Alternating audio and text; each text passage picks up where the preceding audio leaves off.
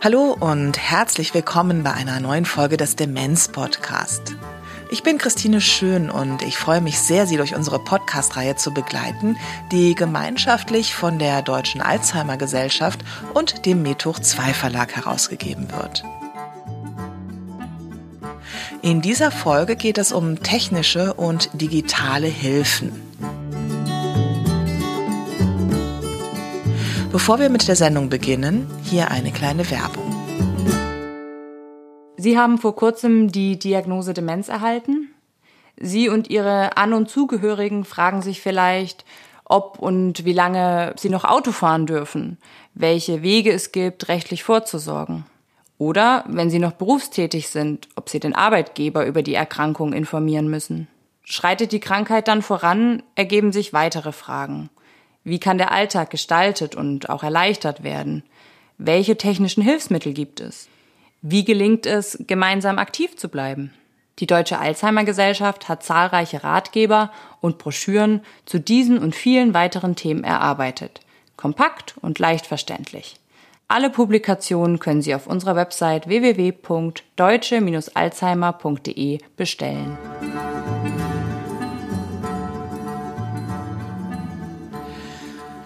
Digitales und Technik in der Pflege, da läuten bei dem einen oder der anderen die Alarmglocken. Pflegeroboter, Datenkraken, Entmenschlichung in der Pflege.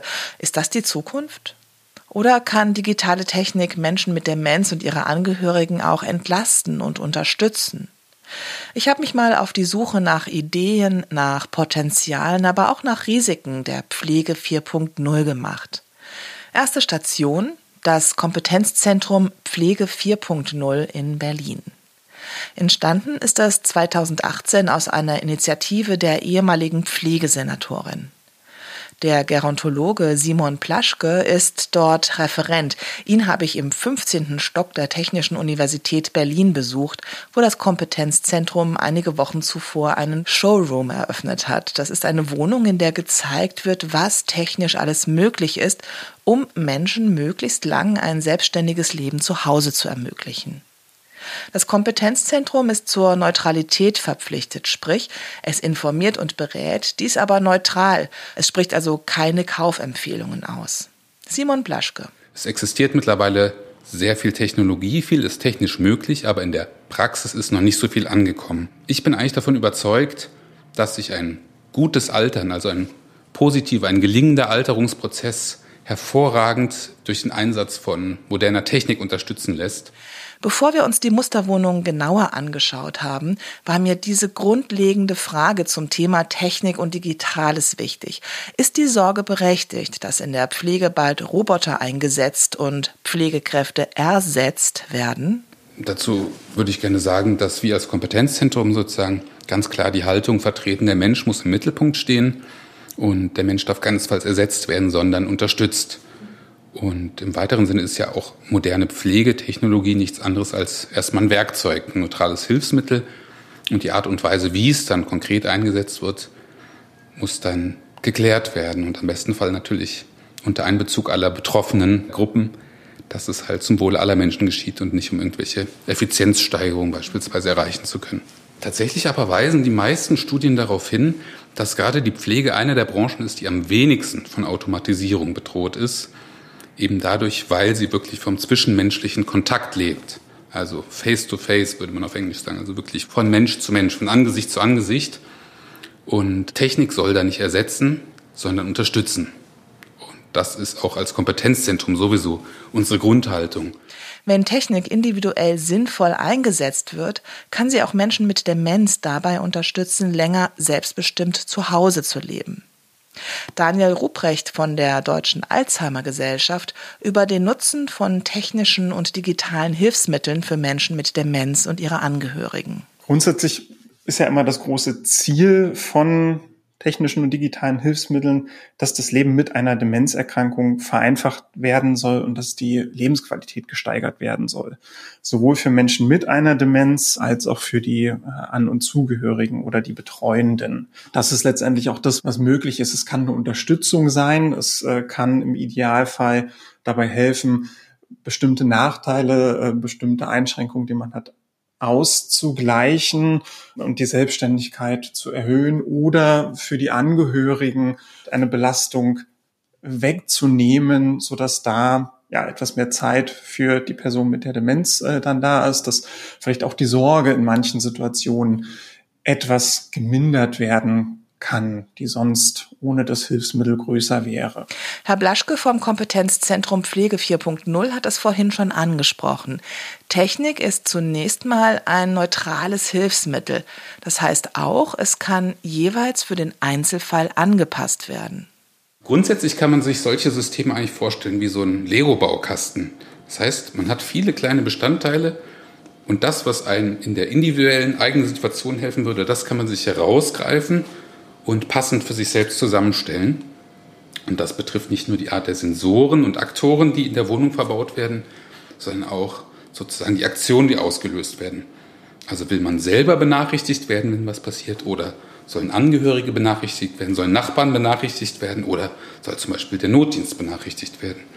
Also ein klassisches Beispiel, das glaube ich die allermeisten Menschen auch kennen, ist dieses Hausnotrufsystem. Diese Uhr, die man am Handgelenk trägt und wo man dann den Knopf drückt und dann die Hilfekette ausgelöst wird. Das gilt auch für Alarmsysteme. Für Menschen mit Demenz können zum Beispiel ein Rauchmelder oder andere Warnsignale sehr irritierend sein. Man kann diese aber auch so einstellen, dass gezielt Angehörige, Nachbarinnen oder Freunde alarmiert werden. Aber gehen wir doch mal in Medias Res, in unserem Fall zunächst in die Küche. Ganz klassisches Beispiel, wenn Sie einmal hier nach oben blicken, über der Herdplatte selber befindet sich so ein kleiner schwarzer Kasten, relativ unauffällig. Und da drin sind zwei Sensoren. Einer zeigt nach unten auf die Herdplatten, der erkennt, der misst, ob die Herdplatten heiß sind. Und der andere ist ein Bewegungsmelder, der geht nach vorne. Der erkennt, ob jemand vor dem Herd steht. Das heißt, es sind zwei Informationen, die der erfasst und miteinander kombiniert. Wenn die Herdplatten aus sind, passiert gar nichts. Wenn aber die Herdplatten heiß sind und keiner sich vor dem Herd befindet, dann wird ein Warnsignal ausgelöst, das dann auch wieder beispielsweise über die Sprache, über die Sprachsteuerung genau alarmiert, dass der Herd nicht ausgeschaltet wurde und zusätzlich bei Bedarf auch äh, beispielsweise ans Endgerät geschickt wird. Und zum anderen gibt es auch Modelle, die bei Elektroherden verschaltet werden können mit dem Stromzufuhr und den Herd automatisiert ausschalten muss dann in Deutschland natürlich durch Fachpersonal verbaut werden wegen des Starkstroms. Ein weiteres großes Thema in der Häuslichkeit ist die Gefahr einer Überschwemmung, wenn man zum Beispiel vergisst, den Wasserhahn zu schließen. Hierfür gibt es verschiedene Sensoren, die man zum Beispiel unter die Spüle, neben die Waschmaschine oder neben die Badewanne stellen kann. Wenn das Wasser überfließt, verbinden sich hier die Elektroden und es wird sozusagen die Überflutung erkannt und auch dann tritt eine Warnmeldung ein. In dem Fall hier über unser System. Erstens sagt die Sprachsteuerung, Achtung, Wasser ist ausgetreten und zweitens kommt eine Warnmeldung auf das Endgerät der Wahl. Und das könnte das eigene sein, das könnte das Endgerät der Nachbarn sein oder zum Beispiel von Angehörigen. Neben dem Herd in der Musterwohnung liegen auch Wassermelder mit einem verblüffend einfachen System. Das funktioniert tatsächlich ganz rein physikalisch. Wenn das nass wird, löst sich das auf das stößt raus, der Kolben, und löst damit einen elektrischen Impuls aus, der dann wiederum ans Endgerät geschickt wird. Gerade im Pflegekontext ist die Erfassung von sogenannten Vitaldaten wichtig. Das sind zum Beispiel das Körpergewicht, Blutdruck, Blutzucker und so weiter. Da gibt es verschiedene Geräte, die solche Vitaldaten erfassen und messen können. Hier sehen wir vor uns beispielsweise eine intelligente Körperwaage. Wenn man sich darauf stellt, misst sie das Gewicht und sendet das dann automatisiert an ein Endgerät unserer Wahl, in dem Fall hier an ein Tablet. Was Sie hier sehen auf dem Bildschirm, ist die Oberfläche von so einer sogenannten Gesundheits-App. Das heißt, so ein kleines Computerprogramm, das man beispielsweise auf seinem Smartphone oder auf seinem Tablet installieren kann und das mit verschiedenen Messgeräten verbunden ist. Beispielsweise hier mit äh, einem intelligenten Blutdruckmessgerät oder auch mit einem Blutzuckermessgerät oder mit einer Körperwaage.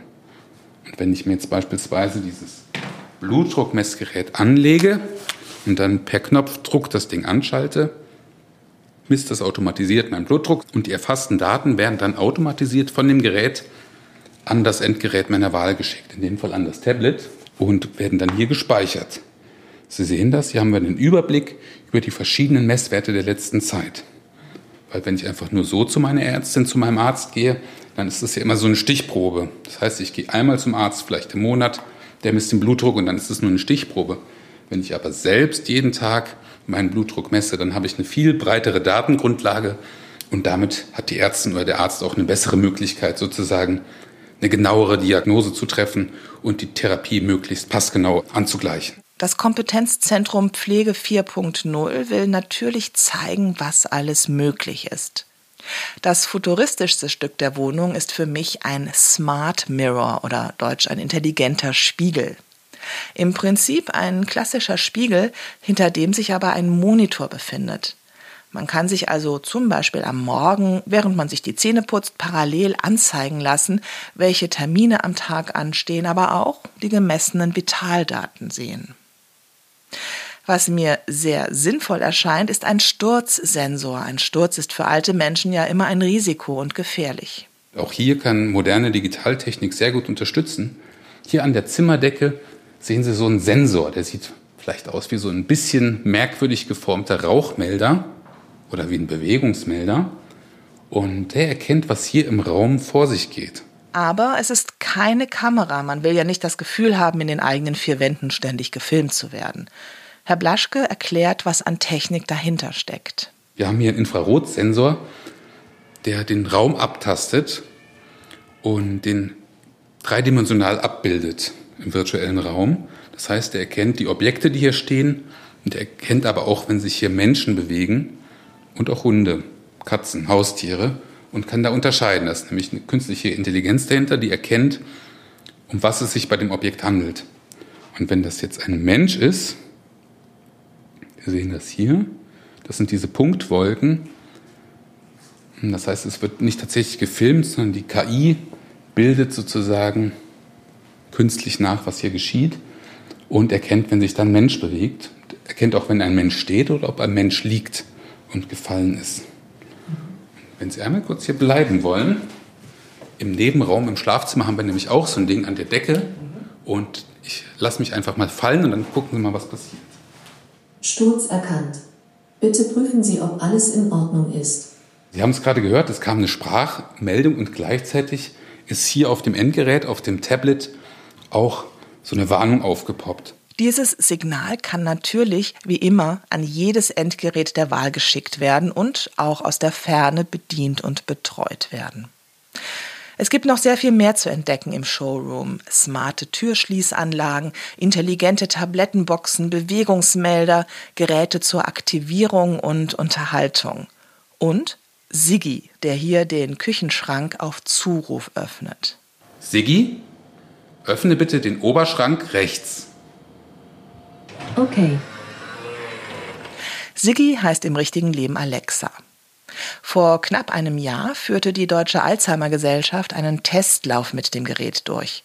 Daniel Ruprecht von der Alzheimer Gesellschaft hat das Projekt begleitet. Die Idee war einfach mal zu schauen, inwieweit denn die Nutzung von Alexa als ja, Sprachassistent oder Sprachassistentin schon in der jetzigen Form hilfreich für Menschen mit einer Demenz und deren An- und Zugehörige sein kann. Und wir haben dann einige Geräte an Freiwillige geschickt. Das waren meist Familien, also pflegende Familien.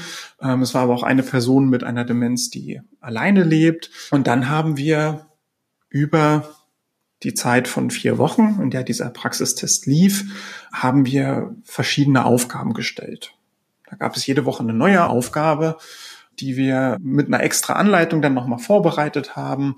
Äh, zum Beispiel das Telefonieren über Alexa mit einem anderen Alexa-fähigen Gerät. Ähm, wir haben die Nutzung eines Kalenders und dann sozusagen das Bespielen des Kalenders aus der Ferne als Aufgabe genutzt. Und daneben wurden natürlich noch ganz viele andere Funktionen, die Alexa so von sich aus mitbringt, äh, getestet. Das Wetter das Spielen von Musik, äh, die Wiedergabe vom Radio, Nachrichten, Gedächtnisübungen. Nach dem Testlauf wurden von den Teilnehmerinnen und Teilnehmern einige Verbesserungsvorschläge gemacht. Zum Beispiel war die Zeitspanne, in der man einen Gedanken formulieren kann, viel zu kurz, erst recht für Menschen mit Wortfindungsstörungen. Eine der Teilnehmerinnen des Testlaufs war Lieselotte Klotz. Sie kennen sie schon aus den Sendungen über Jungerkrankte und über Selbstbestimmung von Menschen mit Demenz. Sie ist 62 Jahre alt und war ihr Leben lang sehr technikaffin. Zuletzt war sie Geschäftsführerin einer IT-Firma. Vor etwa fünf Jahren wurde ihr die Diagnose Lewy-Body-Demenz gestellt. Sie erzählt, dass sich ihre Symptome seit unserem letzten Gespräch vor einem Jahr verstärkt haben, insbesondere bei allem, was mit Struktur zu tun hat. Technik ist für sie eine große Unterstützung. Mittlerweile ist für mich IT, ich sage immer zu meinem Handy, witzigerweise, ist mein Gehirn. Ohne Handy, ohne Laptop, ohne Alexa, ohne das eine oder andere Hilfsmittel. Das sind zum Beispiel Apps, Timing-Apps oder beispielsweise auch Migräne-App. Ich habe so starke Migräne und muss dann tagtäglich Daten eingeben. Also ohne diese Hilfsmittel, also es ist für mich wie Fahrradfahren immer noch. Also das kann ich immer noch, wenngleich es geht nach dem Prinzip Suchen und Finden. Ich habe auch Tage, da sitze ich davor und weiß nicht mehr wo und wie, aber ich finde mich immer wieder durch weil ich eine starke Struktur immer hatte und mich da immer wieder reinfinde, weil es ist sehr logisch aufgebaut worden von mir früher. Deswegen habe ich jetzt immer Klick, Klick, Klick. Also ich muss da ein paar Mal klicken oder ich muss mir Bilder, also Icons ansehen und dann kriege ich das wieder hin. Der Testlauf mit Alexa wurde für Sie zu einer längerfristigen Beziehung. Alexa zum Beispiel ist für mich so ein Sozialpartner morgens früh, hallo Alexa, wie wird das Wetter heute? Ähm, also da sind ganz viele Komponenten, die ich für mich sehr positiv nutze und dankbar bin, dass es sie gibt, weil sie mir auch noch ein bisschen Eigenständigkeit und Selbstständigkeit ermöglichen und auch den Augenschein äh, bei manchen Menschen, ich kann auch was. Und das ist mir manchmal sehr wichtig. Und dann habe ich für mich so Sachen erkannt wie, also beispielsweise Musikrichtungen, ne? je nach Stimmung. Dann lasse ich mir von Alexa Freddie Mercury oder ja, keine Ahnung, irgendwelche bestimmten Musikrichtungen nach Laune. Finde ich super schön. Ist so ganz außerhalb meines normalen IT-Systems. Dann Alexa frage ich ständig wegen irgendwelcher Sachen, die mir einfallen. Ähm, wo ist der höchste Baum der Welt? Oder nur mal so als Beispiel. Also alles so interessante Dinge, die mir so in den Kopf kommen und wo ich so denke, boah, das will ich jetzt mal wissen. Man kann ja Alexa mit Sprache so zur Funktion bringen, dass die einen morgens auch weckt. Mit Musik und so, das habe ich mir jetzt alles eingerichtet. Und tatsächlich ist Alexa für mich die morgens so diese diese erste Sprachkommunikation, ne? Musikkommunikation, Sprachkommunikation. Tatsächlich mache ich auch schon mal so Späße mit ihr, ne? weil Alexa gibt ja ganz süße Antworten. Das ist einfach was Witziges. Also es ist äh, tatsächlich im Alltag hier bei mir, ich bin ja alleine mit meinem Hund, ähm, wenn ich hier im Haus bin, ist es ein Sprachkommunikationspartner. Also ich nutze halt alles, was ich da so an Möglichkeiten entdecke. Frau Klotz ist eng mit ihren beiden Töchtern vernetzt. Eine lebt in Japan und managt von dort online die Finanzen ihrer Mutter. Beide Töchter organisieren den Kalender. Alles, was ich tue, mache, ist in meinem Kalender entweder von mir oder den Kindern eingetragen.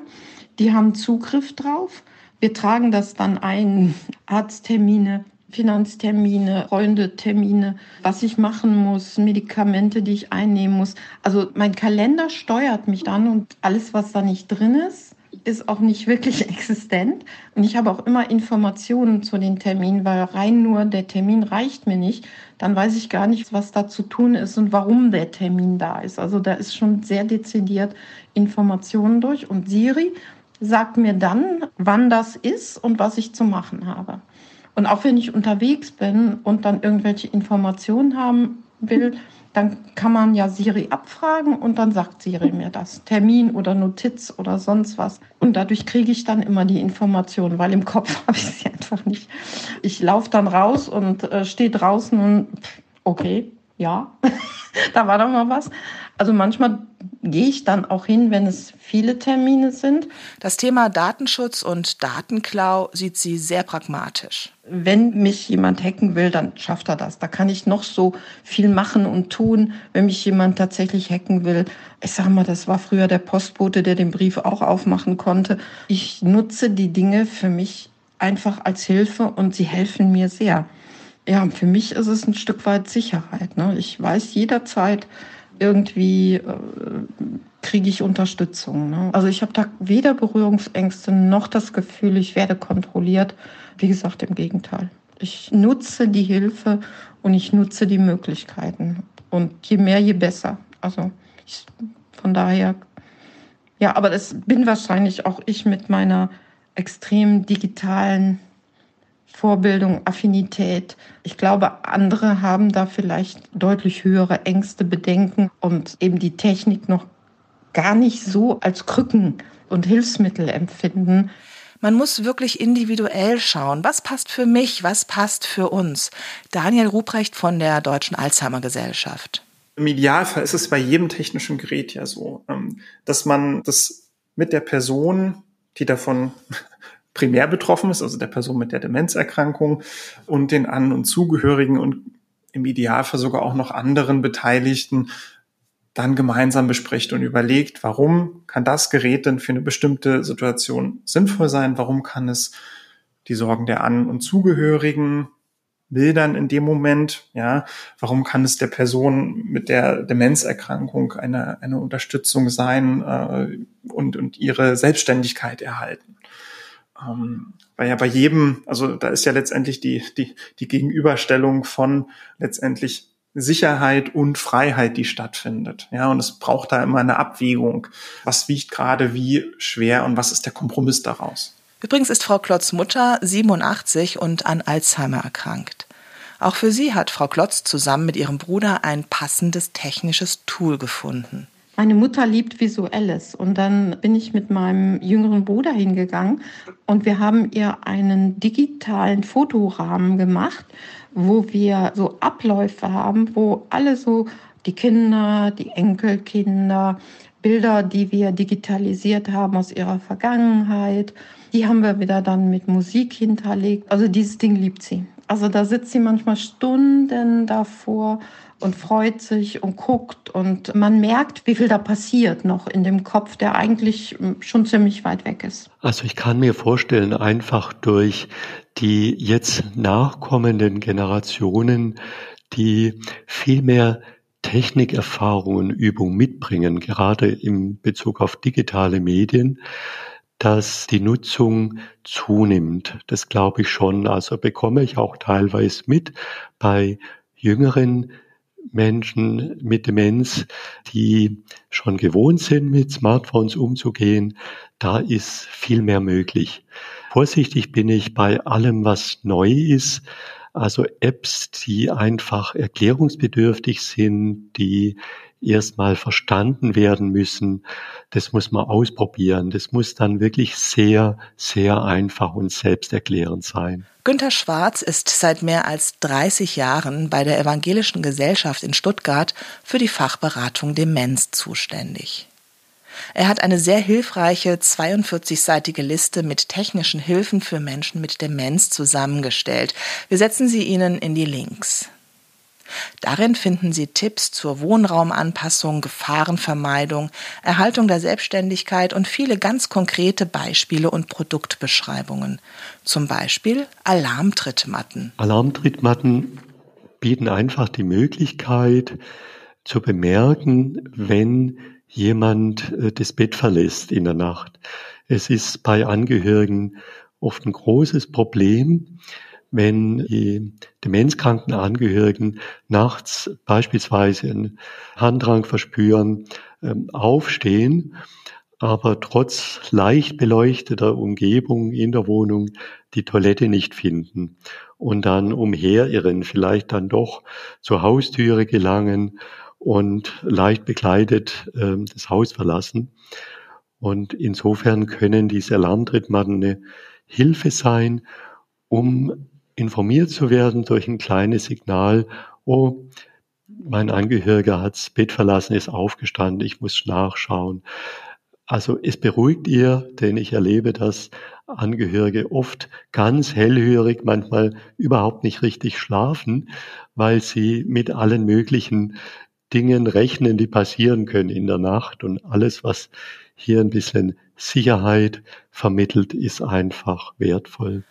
Mit Herrn Schwarz habe ich auch über Personenortungssysteme gesprochen. Die Sorge, die viele Angehörige umtreibt, ist, dass ein Mensch mit Demenz sich verläuft und nicht mehr auffindbar ist. GPS-Geräte können da helfen, indem sie Ortungsdaten an die Angehörigen senden. Die Geräte beginnen ab etwa 50 Euro, sind in den letzten Jahren sehr viel günstiger geworden. Und diese einfachen Geräte sind im Grunde genommen kleine Kästchen. Da ist ein Akku drin, da ist die Technik drin und äh, meistens auch ein Notrufknopf, wo aber fraglich ist, ob jetzt Menschen mit Demenz diesen im Notfall wirklich betätigen würden. Und die teuren Geräte, die haben, sind oft äh, in Form einer Armbanduhr, die etwas größer äh, dann gerät, äh, damit der Akku auch Platz hat und genügend Strom auf Dauer versorgt. Diese Geräte sollen die Akzeptanz erleichtern, damit Menschen sozusagen, ja, eine Armbanduhr trage ich normalerweise auch und dann ist die Akzeptanz in der Regel größer. Die Geräte sind dann teurer, 250, 300 Euro. Einige der Geräte haben noch eine sogenannte Geofence-Funktion. Die Geräte stellen jetzt nicht nur fest den konkreten Aufenthaltsort, sondern sehr hilfreich für Angehörige kann sein, dass ein bestimmter Bewegungsbereich, zum Beispiel 500 Meter um die Wohnung herum, festgelegt werden kann. Also es kann sehr konkret festgelegt werden. Und erst wenn die Person diesen Bereich überschreitet mit dem Gerät, dann erfolgt eine Meldung, meist in Form einer SMS auf Smartphone, dass der Bereich überschritten wurde und vielleicht der Angehörige doch in der Karte schauen sollte, ob Handlungsbedarf besteht, ob er sich auf den Weg machen muss. Bei den GPS-Trackern gilt es natürlich zwischen Autonomie und Sicherheit abzuwägen. Es kommt immer auf den Einzelfall an, äh, zu welchem Zweck dieses Gerät eingesetzt wird. Beispielsweise in Pflegeeinrichtungen sind diese Geräte in aller Regel genehmigungspflichtig als freiheitseinschränkende Maßnahme. Einfach deshalb, weil die Pflegekräfte eigentlich sofort wenn die Menschen das Haus oder den Garten in der Pflegeeinrichtung verlassen, sofort aktiv werden und die Person am äh, Rausgehen hindern im Grunde genommen. Dann ist es eine freiheitsentziehende Maßnahme.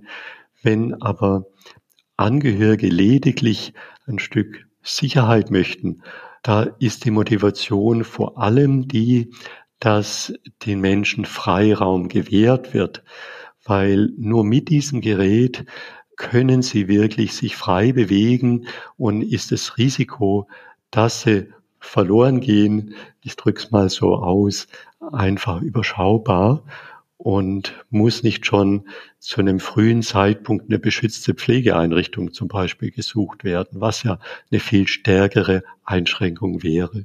Daniel Ruprecht von der Deutschen Alzheimer Gesellschaft ergänzt. Das kann hilfreich sein, weil es den Angehörigen erstmal im Idealfall eine Sicherheit gibt, wenn die Person wirklich mal längere Zeit nicht zurückgekehrt ist. Ja, wenn ein Spaziergang sehr, sehr viel länger dauert als normal und das jetzt vielleicht auch nicht mehr ganz am Anfang einer Demenzerkrankung ist, dann habe ich eine Option zu schauen, wo ist die Person denn gerade, ja, und kann sie im Idealfall auch wieder zurückholen, sie abholen da, wo sie ist äh, in dem Moment wenn sowas, so eine Orientierungsschwierigkeit, ähm, aber in der Regel nicht dazu führt, dass die Person wirklich lange weg ist, dass sie sich ständig verläuft und das vielleicht einmal vorgekommen ist, dann muss man auch fragen, ist das Gerät denn jetzt überhaupt schon notwendig? Ja, weil eine absolute Sicherheit gibt es im Leben einfach nicht. Und die kann man auch ähm, als Angehörige sozusagen und als Mensch mit Demenz nicht haben. Man hat einfach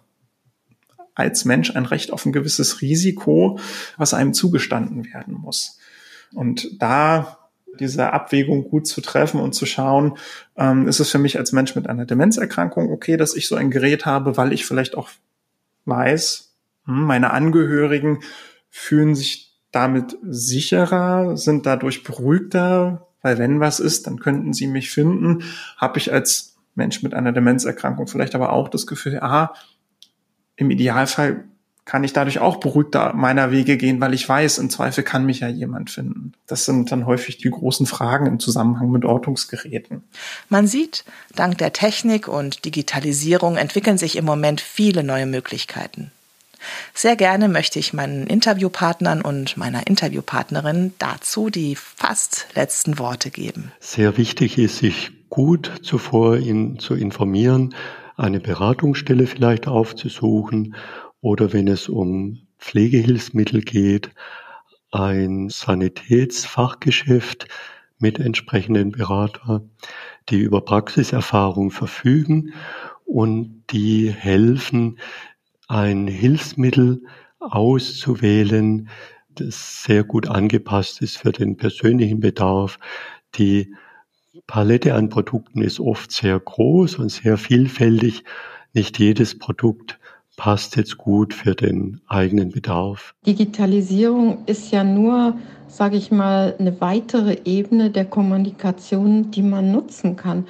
Es ist eine Ergänzung. Es ist auch niemals ein Entweder-Oder. Es kann in keinem Fall, und das tut es auch nicht, in keinem Fall die sozialen menschlichen Kontakte in irgendeiner Weise ersetzen, weil man kann sich noch nicht knuddeln oder sich körperlich auch nahe kommen und die Wärme spüren. Es ist ein wunderbarer zusätzlicher Anteil, den man nutzen kann, wenn man möchte und den man durchaus auch mal einfach ausprobieren sollte ja, man muss tatsächlich auch die kritischen Punkte betrachten, aber man sollte nicht panisch daran gehen. Das ist für mich der falsche Ansatz.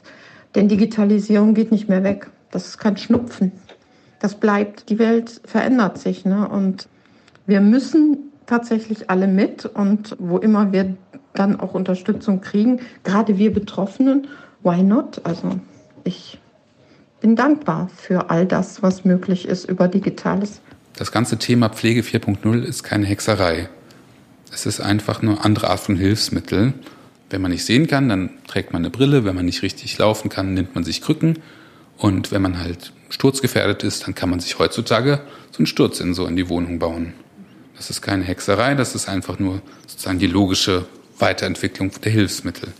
Und deswegen wollen wir dazu aufrufen und Mut machen, sich einfach mal damit zu beschäftigen. Und genau das wollen wir mit dieser Sendung anstoßen. Liebe An- und Zugehörige, wir haben versucht, Ihnen einen ersten Überblick über Chancen, Risiken und Angebote zu geben. Einige weiterführende Tipps auch zu Finanzierungsmöglichkeiten, Broschüren und Ansprechpartner setzen wir Ihnen in die Links unter der Sendung auf www.demenz-podcast.de. Wenn Sie finden, dass wir im Demenz-Podcast bestimmte Themen angehen sollen, dann schreiben Sie uns eine Mail an info@demenz-podcast.de. Wir freuen uns sehr über Ihre Vorschläge. Vielen Dank fürs Zuhören. Ich wünsche Ihnen alles Gute. Bis zum nächsten Mal. Tschüss, Ihre Christine Schön.